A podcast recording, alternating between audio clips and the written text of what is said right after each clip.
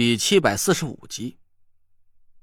虽然我不知道田慧文心里的真实想法，但既然他听到了这个消息之后反应这么淡然，可能是他胸有成竹，已经有了应付困难的把握了吧。陈大，这事儿还真是有点麻烦了。郭永哲咂了咂牙花子，按照咱原定的路线，接下来的两段路本来就在地下。这倒是计划之中的困难，没有了物资补给，地下沼泽还凑合着能应付，就是缺少食物和御寒的装备。可最后的那段冰川路线难呐，太难了。我皱了皱眉头，冰川里应该不缺淡水，但是食物确实是个很大的难题。我问郭永哲有没有应急的办法，郭永哲低着头琢磨了半天，走一步看一步吧。没见着实际地形，哥们也没法准确的预测会出现什么情况。咱手头的物资也就剩了这么仨瓜俩枣了，赶紧趁着现在多搜了一点，甭管是什么破裤头、烂袜子，只要能带走的，咱全都带上，保不齐什么时候啊就用得着了呢。我无奈的点了点头。我们几个人清点了一下剩余的物资，头灯和手电只剩下了三套。好在装着小型核能发电机的那个背包没有遗失，至少可以保障我们的照明和简单的烧点热水。除此之外，就只有每个人身上带着一点随身物品了。我翻开帆布包，仔细检查了一下，除了黄铜罗盘、乙海扇和几样简单的施法用品，尸油蜡烛也只剩下了五支。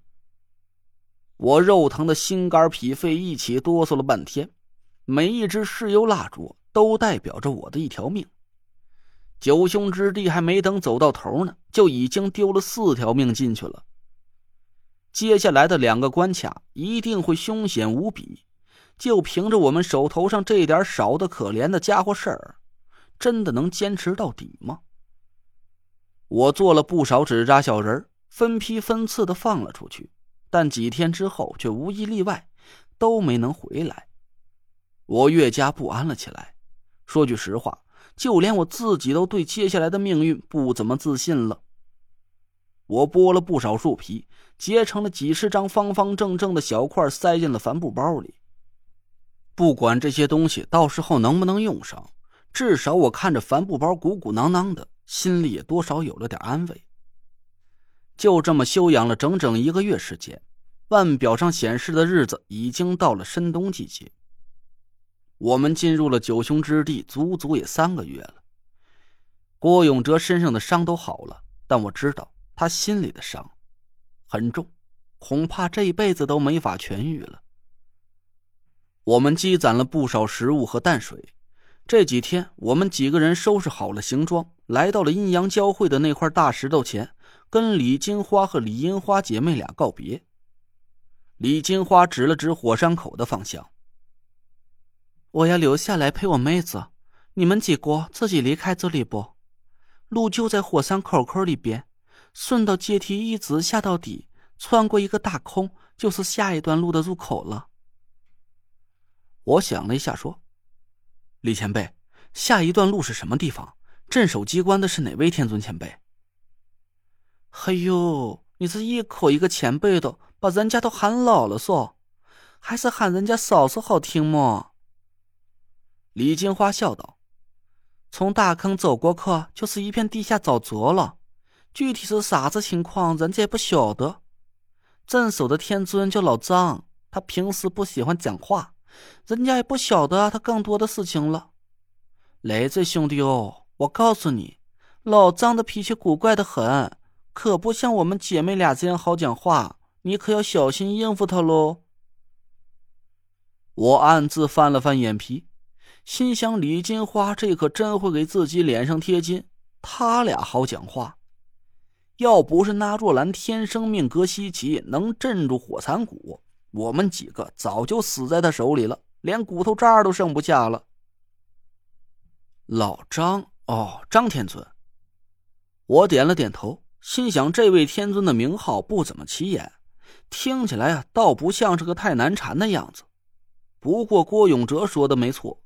九兄之地，越是走到最后阶段，就越发凶险。虽然这位老张的名头听起来人畜无害，但我们还是要打起十二分精神，可千万别在胜利在望的时候阴沟里翻了船了。好，谢谢李姐姐，我们走了。我谢过了李金花，站在石头后边的李银花一直都没说话，眼光直愣愣的落在了那若兰的脖子上。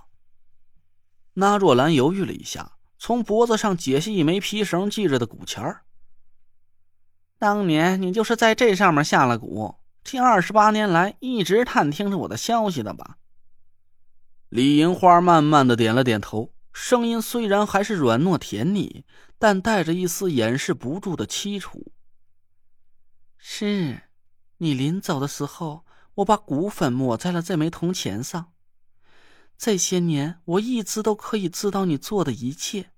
你派人打探我的行踪，我不想让你知道我已经变成了这副不死不活的鬼样子，就给那个打探消息的人制造出了幻象，让他看到我一直都在家里苦苦等你。我也不知道我这么做到底是为什么，我就是想看看你回心转意，回到去苗疆找我。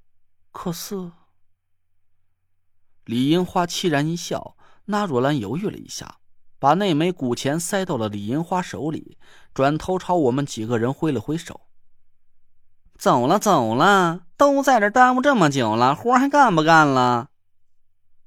我赶紧对李金花和李银花姐妹俩鞠了个躬，吹响哨子，指挥着纸扎小人背起行李，朝着那若兰的背影撵了过去。“喂，兰哥哥，那件事儿，你要不要再考虑一下吗？”我不嫌弃你哥，真嘞。李金花的声音从背后远远的飘了过来，我们几个人都差点忍不住笑出了声。那若兰肥胖的背影狠狠的打了个哆嗦，脚步却走得更快了。哎，你莫要跑那个快嘛！对了，还有件事忘了挨你讲，那个火山口口里的大坑，你没有想过？哎，你们真的不想要？李金花断断续续的声音越来越远，我隐隐听见她好像说了几句挺重要的话。我想要折头回去问问李金花，但那若兰的两条小短腿啊，却越倒饬越快，像个飞速翻滚的大馒头一样，一溜烟朝着火山口的方向落荒而逃。我们几个人一边笑一边紧跟上那若兰的脚步，忍受着越来越高的温度之后。我们终于穿过了整条峡谷，又一次站在了高耸的悬崖前。我们把御寒的衣物都包裹在身上。我和那若兰站在队伍的一前一后，把其他三个人护在了中间。都准备好了吗？大家一起点了点头。我带好了头灯，深呼吸了一口气，慢慢的抬起脚，踏进了悬崖的后边。